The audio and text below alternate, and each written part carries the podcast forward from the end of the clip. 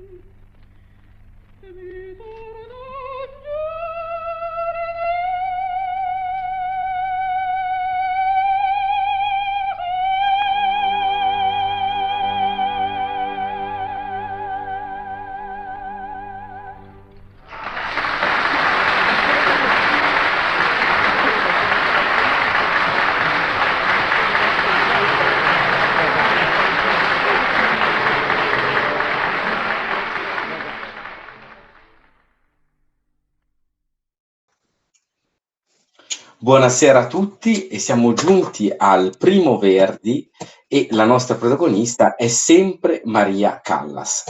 Innanzitutto mi ho con estremo piacere, voglio dare il benvenuto al professor e all'amico Piero Mioli che ci terrà compagnia in questi tre appuntamenti verdiani e buonasera. evidentemente alla professoressa, buonasera, buonasera Piero, e naturalmente diamo anche il benvenuto a una ormai affissionata di queste serate Callas, che è Luisella Franchini. Benvenuta Luisella e buonasera anche a te. Buonasera a tutti. Ora, eh, abbiamo appena sentito il, la grandissima pagina Benio ti venni, anch'io dischiuso un giorno, salgo già del tronaurato, cioè tutta la grande scena di, eh, di Abigaille. Tant'è che questo primo momento, che sarà eh, legato appunto a Nabucco, l'abbiamo definito il furente amore, perché evidentemente la Callas risponde a pieno con il suo carattere battagliero, drammatico, per certi versi anche febbricità eccitante alla passionalità estrema di Abigail.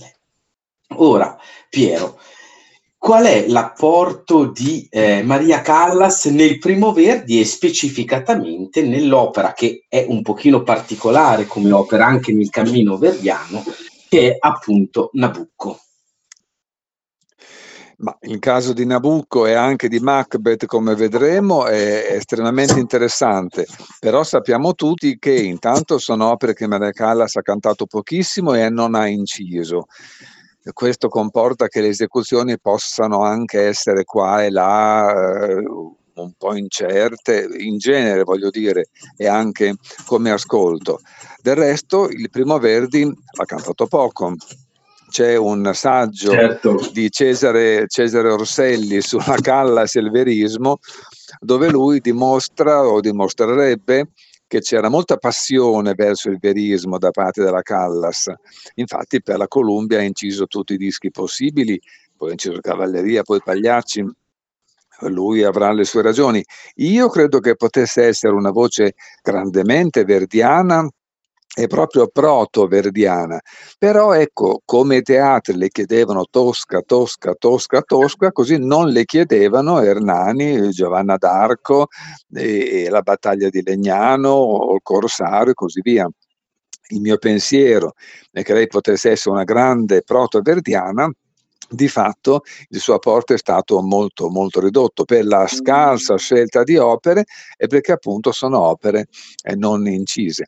Per quanto riguarda Nabucco, può darsi che io ricordi male, ma c'è sicuramente un'esecuzione, sarà proprio questa, quella famosa di Napoli, in cui lei finisce il recitativo con una furbata, una furbata che però dimostra la sua intelligenza, la sua perizia tecnica quando Abigail finisce deve dire o oh, fatal sdegno e deve salire con questa E terribile fino al Do, lei canta o sdegno fatal, per cui, per certo, cui canta... fa, fa, fa, la sua inversione e se, e se l'adegua un po', ma lei da questo punto di vista era anche molto abile, anche con la cabaletta del pirata lei riusciva a fare tutti i suoi mezzi sgaboli, cioè, assolutamente. Avvertiva, avvertiva che è più facile certo salire sulla A che sulla E, tutto qua semplicemente.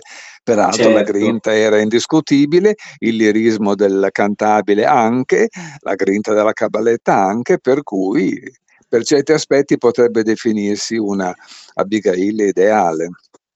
Ho capito. No, ma guarda, io sinceramente sono eh, molto eh, legato al fatto che comunque grande è il, eh, il suo apporto al Primo Verdi, soprattutto perché c'è in esso comunque una matrice belcantistica che sicuramente è l'area più di, eh, diciamo, d'elezione della Callas, cioè il Nabucco ha, si risente sicuramente del clima più rossiniano per certi versi, cioè un po' Mosè, un po' Semiramide su alcune cose. Ti vedo un pochino più scettico da questo Beh, punto sì, di con, vista. con un, un, un, empito, uno slancio di registri che prima non c'erano. Voglio Ah, dire, questo Rossini sicuro, sapeva certo. benissimo che, che la Colbran nella semiramide non poteva più toccare il Do e il Do non c'è nella semiramide. Abigail se non tocca il Do non è più Abigail e quindi Verdi Assolutamente. non solo può essere interessante fare notare come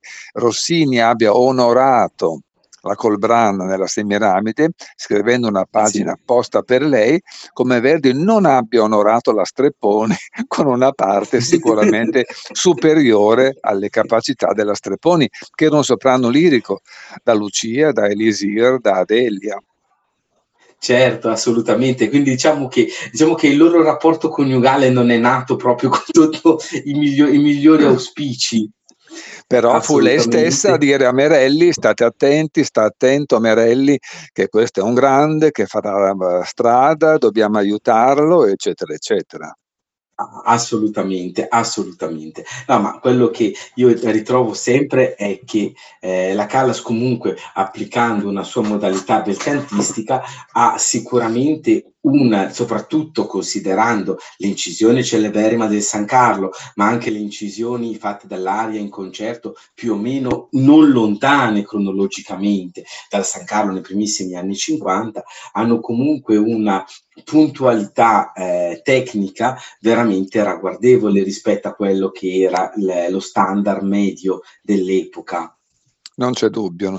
Coloratura, ecco, in particolare nella coloratura, che di solito si tirava un po' via e lei invece o per istinto o per stile o per professionismo rispettava. Certo, certo, certo, assolutamente. Ma allora, Luisella, eh, Piero diceva che è un'opera che rimane molto poco in repertorio della Callas, fondamentalmente l'unico allestimento è quello celeberrimo appunto con, con Becchi al, al, San Carlo, però diciamo che è comunque presente nei, nei recital accanto a quest'opera al San Carlo. Sì, ehm, c'è anche una particolarità di quella recita al San Carlo, le recite sono state tre, è la prima testimonianza di un intero ruolo cantato dalla Callas in teatro ed è stata l'unica volta che l'ha cantata completamente. Però ha cantato eh, spesso in concerto l'aria Ben io t'invenni e poi an- anch'io dischiuso un giorno. E, mh, l'ha cantato eh, la prima volta eh, il 18 febbraio del 52 agli studi RAI di Torino con Nicola sì. Flaccuridi. E la cosa particolare, dirigeva Oliviero De Fabrizis, sembra che in origine, perché così era riportato sul libretto di Sala, sembra che in origine il programma avesse come protagonista Giacomo Lauri Volpi e non Nicola sì. Filaguridi, infatti questo è rimasto. Poi la mh, cantata eh, con Rescigno in un recital a Chicago nel 58, poi l'ha incisa in studio eh, con la Emi sempre con Rescigno nel 58 e poi l'ha cantata ancora, anch'io dischiuso un giorno, eh, in due recite del maggio 63 eh, dirette da Georges Pretre, una a Berlino e una a Londra. Queste sono le, certo. le testimonianze che ci sono rimaste. Benissimo, benissimo. Ora, eh, come eh, noi abbiamo, abbiamo, il piacere di avere eh, Piero a l- coprire questo corpo centrale del repertorio della Callas con i tre appuntamenti verdiani e sappiamo Piero che in questo momento Verdi è stato anche il protagonista di una delle tue ultime fatiche, appunto le nozze di musica e dramma. Siccome ci stiamo avvicinando a il grande dramma shakespeariano, il primo grande incontro con Traverdi e Shakespeare. Eh, secondo te, eh, che caratteristica ha di autenticamente drammatica. Noi sentiremo poi la grande scena del, del sonnambulismo adesso con, con la Callas. Eh, volevo sapere, prima di appunto l'incisione è quella del 7 dicembre del 52, celeberrima con la direzione di De Sabata. Secondo te, il, tu hai sondato appunto il rapporto tra Verdi e il dramma che assolutamente è un amore passionale e vero. E la Callas come ha reso questo e come ha seguito il dettame verdiano ispirato appunto al, alla tensione di Shakespeare?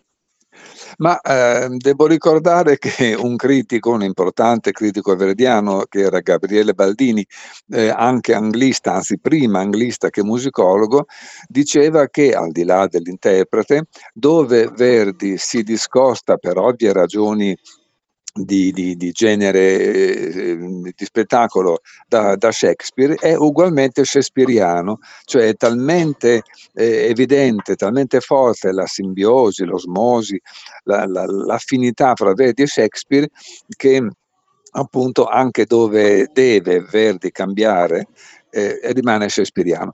Poi c'è il famoso diciamo aneddoto, quello per cui eh, Verdi voleva per Lady Macbeth una voce non bella, una voce rocciosa, una voce dura, una voce aspra, eh, sono anche un po' fandonie perché di fatto è una delle parti più difficili che si possano immaginare, quindi ci vuole assolutamente una voce straordinaria che quando canta eh, La luce langue deve sembrare quasi un contralto ma poi dopo la voluttà del soglio altro che contralto, idem certo, altrove. Certo. Quindi io credo che Verdi alludesse a una voce che potesse essere eccezionale di capacità, di estensione, di volume, di grinta e così via, però non bella, non classicamente bella. E quindi la famosa Tadolini che si profilava lui non la volle, poi la Totolini cantò tutto quello che le parve, al di là della volontà di Verdi. Ecco, direi che Verdi presagiva la Callas, voce straordinaria, certo. voce estesa, tutte le doti del mondo, ma non una bellezza eh, tradizionale italiana. Ecco, questo non lo possiamo assegnare alla Callas, però come Lady Macbeth direi che, sì. che non, non, c'è rivale, anzi dispiace che non ci sia un bel disco con Tito Gobbi, e con ancora De Sabata, si intende con tutto il rispetto certo. per Mascherini, che è un buon cantante, però un disco ufficiale registrato per bene, con tutti i cambiamenti possibili, con una certa integralità e così via, sarebbe stato l'ideale. Assolutamente, anche perché diciamo che ci poteva magari pensare anche a Rossi Lemeni, che magari poteva essere in quegli anni. Ah, comunque io parlo sempre di, di, cantanti della stessa scuderia e quindi era anche un qualcosa di, di, possibile, assolutamente. Io direi di sentirci questa meravigliosa scena del sonnambulismo, anche perché come stacca la Callas a rabbia intera, veramente io non, penso che sia uno dei momenti più alti del teatro verdiano, non solo della Callas, perché ha una tale giustezza d'accento, un coinvolgimento così forte che ci fa rimanere veramente sbalorditi anche al solo ascolto.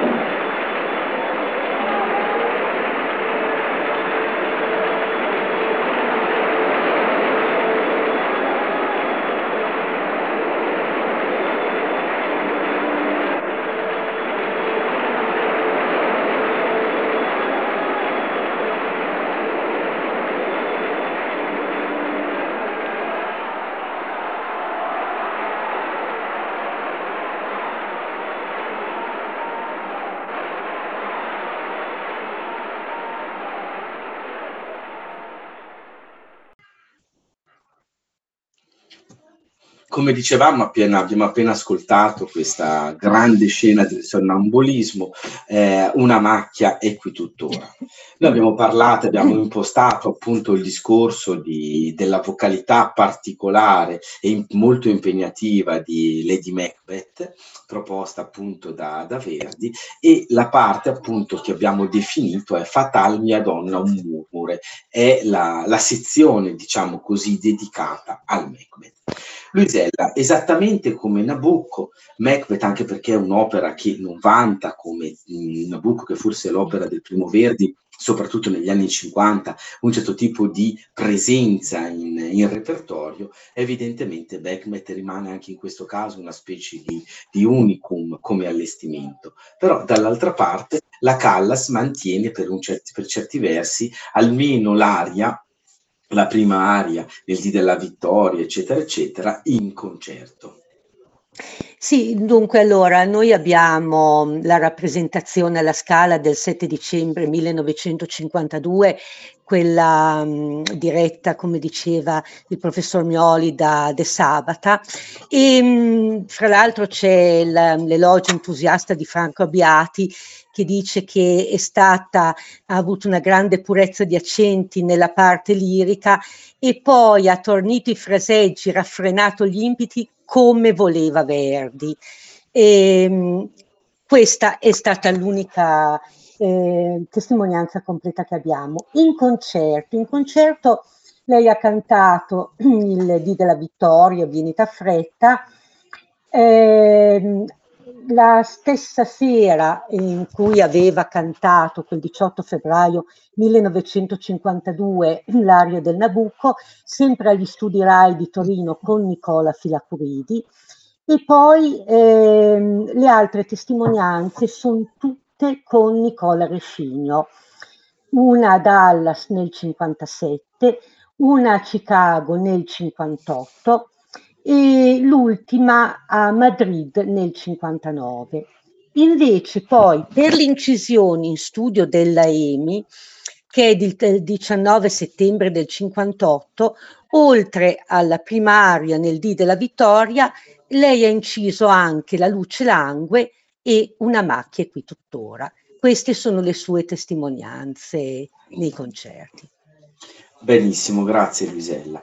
Allora, eh, Piero, tu hai parlato e hai descritto la, le, le particolari esigenze che sono state date richieste, scusami, a Verdi in questa pagina. Noi sappiamo che i tre fulcri che Verdi vedeva come fondamentali nel Macbeth era la scena delle streghe, il grande duetto Fatal mia donna un murmure in cui c'è proprio l'idea della consumazione del dramma, ma anche la consapevolezza e il rapporto complesso anche a livello drammaturgico tra mm, Macbeth e Lady Macbeth e poi evidentemente la scena del sonnambulismo in cui Verdi volle assolutamente la presenza del medico, della dama, proprio secondo i, i canoni verdiani. In che tipo di rapporto, come si instaura la Callas in questo cammino musicale con la sua interpretazione di Lady Macbeth?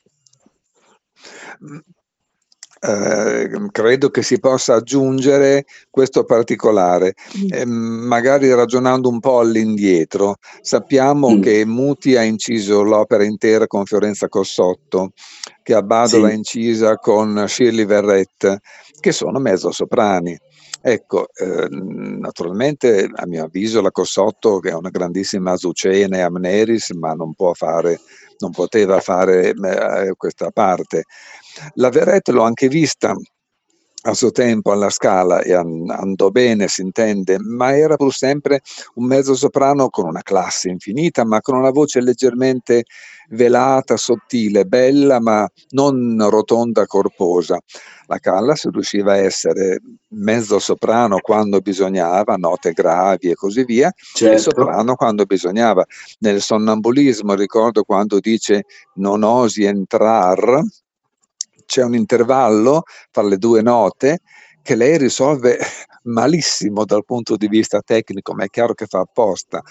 Eh, ama, gradisce fare avvertire un violentissimo stacco di registro e questa è una sua astuzia tecnica e una sua intuizione eh, come dire, intellettuale o musicale o vocale, certo. quindi gigantesca anche lì. No, no, ma questo è sicuro anche perché io penso che sia, ma questo poi sono questioni di gusti personali, io penso che l, di tutte le, le, creazioni verdiane a livello globale, si, per quanto mi riguarda la Lady Macbeth è quella che io reputo più, più, completa, anche perché appunto le richieste sono enormi e variegate. Abbiamo la, la, prima area che è più tradizionale anche come struttura, al di là della lettura della lettera che sappiamo è forse un pochino il tallone d'Achille della Callas. Sappiamo che comunque pure se era, non dobbiamo dimenticarci che comunque era straniera, benché padroneggiasse perfettamente l'italiano, la lettura della lettera è forse se vuoi il punto meno, meno felice.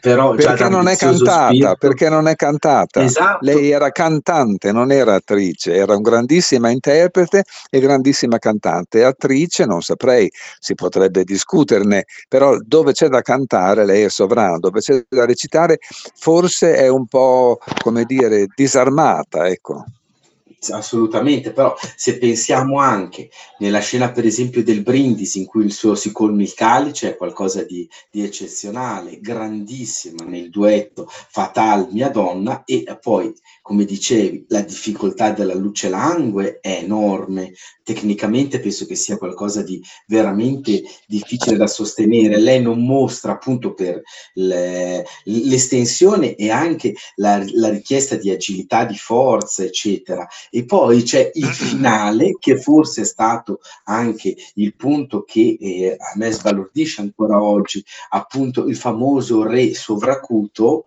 che comunque la Callas risolve in maniera magari non eccezionalissima ma superlativa, ha comunque destato qualche minimo di senso. Però il problema è che la parte è di una difficoltà strabiliante e poi è dal vivo, ecco, potesse esatto. essere stato un disco si poteva limare, figurati se la Callas aveva difficoltà nei sovracuti, quando mai? Certo, ma assolutamente, assolutamente, è che se è comunque la, la parte era, era, molto impegnativa, la parte era lunga, sicuramente si era più orientata nella parte grave, ma questo, re bemol, questo re è, comunque è di altissimo livello e soprattutto quello che a me sbalordisce è che proprio c'è questo congedo in cui comunque Verdi vuole dare in qualche maniera alla Callas un'idea anche di, non so come dirti, di, di dolcezza, cioè in qualche maniera vuole congedarsi da questa donna anche con un, atti, con, con un senso di pietà perché ha fatto questo terribile delitto, vive di questo orribile e spaventoso senso di colpa che l'ha resa quantomeno folle nel sonnambulismo, ma il congedo che noi abbiamo è questa meravigliosa nota che la Callas rende superbamente. Come dicevamo prima, tu parlavi della, della signora Cossotto, parlavi della Shelley Verrette, cioè sicuramente sono cantanti che venendo dalla matrice di mezzo soprano, cioè è una, è una nota che assolutamente non, non possiamo pensare, ecco. E Lady Macbeth è un tale personaggio che solo nel, nel, sonnambulismo può diventare un po' simpatico. Solo allora Verdi ha pietà di lei, perché non capisce, perché non ragiona, perché non è se stessa. Ecco, tutto qua. Certo. Ehm, Vorrei aggiungere che canta benissimo la parte di Lady Macbeth, la cantava bene la Dimitrova, ma la canta benissimo anche Birgit Nilsson, addirittura con, con, con Shippers e Taddei. Però nella luce langue le note basse sono da, da soprano drammatico wagneriano, non da autentico soprano drammatico verdiano. Quindi la Callas vince ancora. Certo, no, assolutamente, anche perché poi sappiamo anche che probabilmente la Nilsson fu chiamata anche abbastanza alla svelta, quindi grandissima per essere riuscita comunque a venirne a capo, però come dicevi, assolutamente questo. E poi c'è l'altra cosa grandissima che la Callas ha una consapevolezza anche intuitiva di riuscire a cogliere il giusto peso, il giusto colore a livello di fraseggio che una cantante come la Nilsson, pur eccezionale, non, non ha nemmeno lontanamente assolutamente. Non ci pensa nemmeno, sì, sì, sì. Ma no, ma poi diciamo che tra l'elenco delle, delle sciagurate c'è anche la Suliotis, ma vabbè, quello è, è un discorso un po' a parte. È una, una tecnica avventurosa. Ecco, sì, vedi, tu in questo sei, quello che mi piace, che tu sei comunque sincero, però hai anche una, mm, diciamo, un, una tale giustezza nei termini e quindi con tecnica avventurosa tu dici quella che è la realtà, però c'è sempre una politeness quasi britannica che ti rende comunque unico. Beh, insomma, di questo ne siamo tutti, tutti assolutamente Bene. contenti. Mm. Ora, nel prossimo brano che ascolteremo, sempre tratto dal primo Verdi, questa volta è di un'opera perché le opere che appunto le primo Verdi abbiamo complete sono escluse ed è una pagina di Ernani. Ernani Luisella rimarrà molto presente nei recital della Callas, giusto? Soprattutto sì. la celeberrima aria Ernani Ernani. Ernani, Ernani buona. Allora, eh, noi qui abbiamo l'incisione, la solita incisione in studio della EMI del settembre del 58 con Nicola Rescigno. E ehm, a proposito di questo volevo dire una cosa brevissima. Racconta Rescigno che attacca eh, la cavatina a un tempo piuttosto veloce e coglie che Maria Callas lo guarda e comunque va avanti perfettamente. Alla fine dice: Ma non era un po' veloce? In quel momento entra Walter Legge, che era il produttore della EMI, e dice: Ma che tempo meraviglioso! E quello è rimasto poi il tempo definitivo dell'incisione.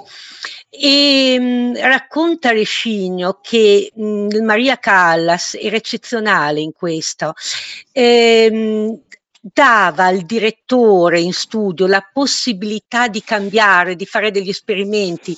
La frase che lui usa è con Maria si poteva fare qualsiasi cosa, si poteva giocare con la musica e mi sembra una, un termine bellissimo. Oltre a quelle incisioni in studio, noi abbiamo mh, l'aria presente in quattro concerti del 1959 ad Amsterdam, a Bilbao, a Berlino e a Kansas City, quindi sparsi in tutto il globo terracqueo, e poi ehm, questi tutti e quattro con Rescigno. Poi nel 62 abbiamo due concerti con la direzione di Georges Pretre, uno a Monaco e uno ad Amburgo. E qui è dove è presente appunto quest'area dell'Ernani. Benissimo, io direi che possiamo dare appunto con Surta e la notte, Ernani, Ernani in volami e tutto sprezzo che Ernani, con la Filarmonica Orchestra eh, diretta da Nicola Rescigno ed è l'edizione appunto par- di cui parlavamo prima, che è quella del 59. Buon ascolto a tutti.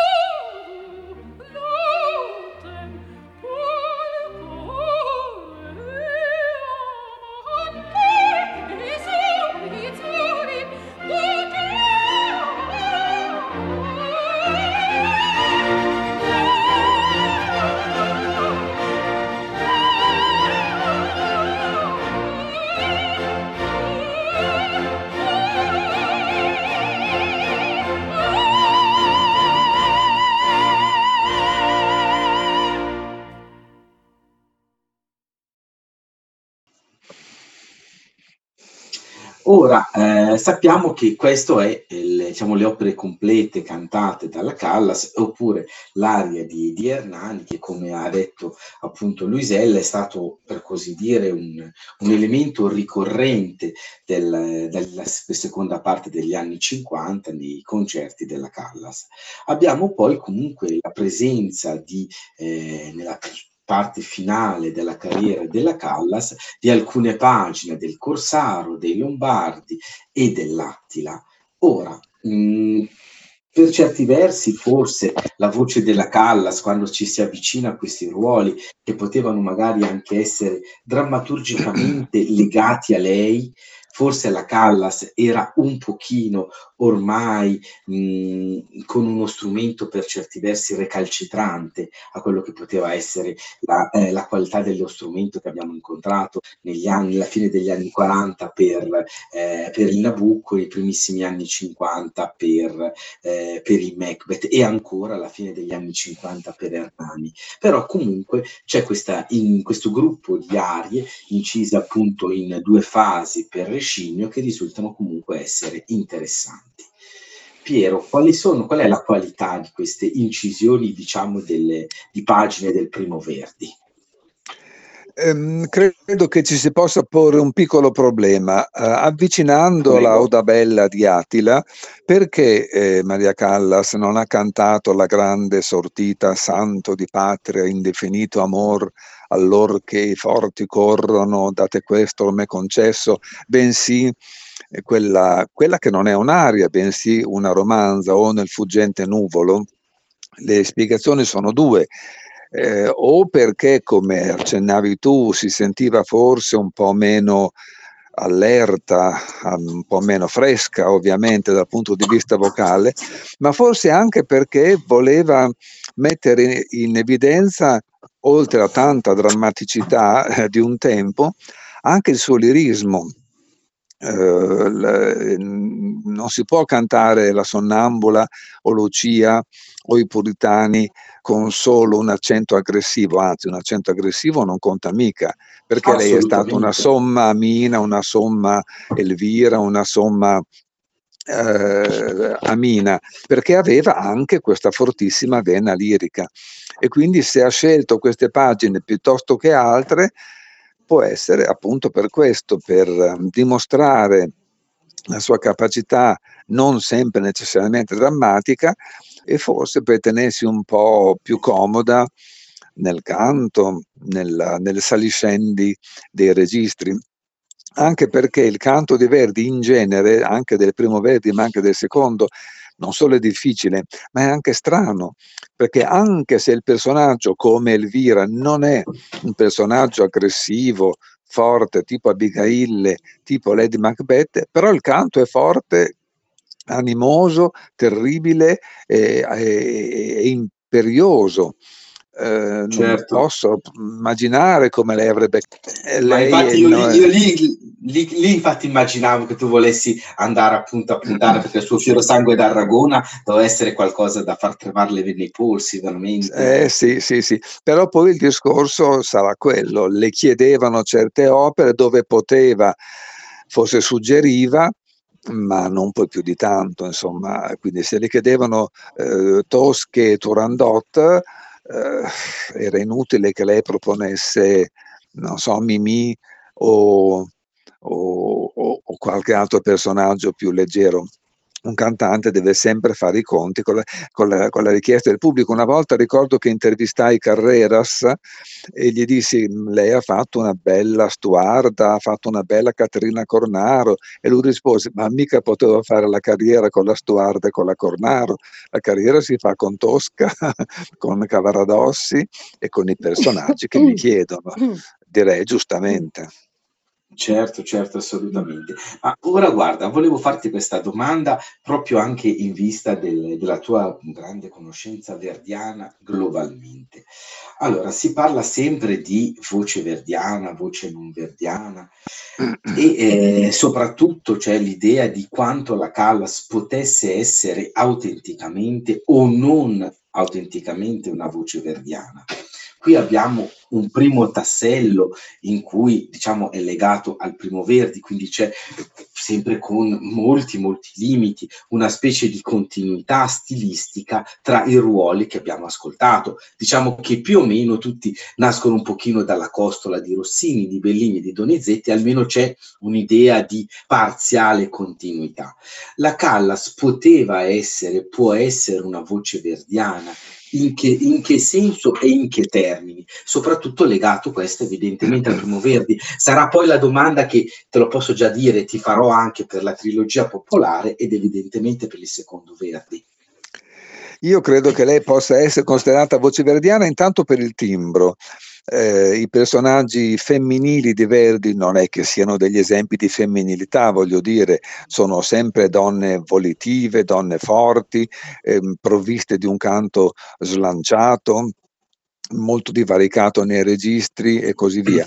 Poi c'è l'altro discorso, eh, soprani autenticamente verdiani come Leontin Price e come Renata Tebaldi hanno costruito la carriera su Aida, Forza, la Tebaldi anche su Otello naturalmente e la Price anche su Balli in Maschera, però non hanno cantato volentieri le prime parti.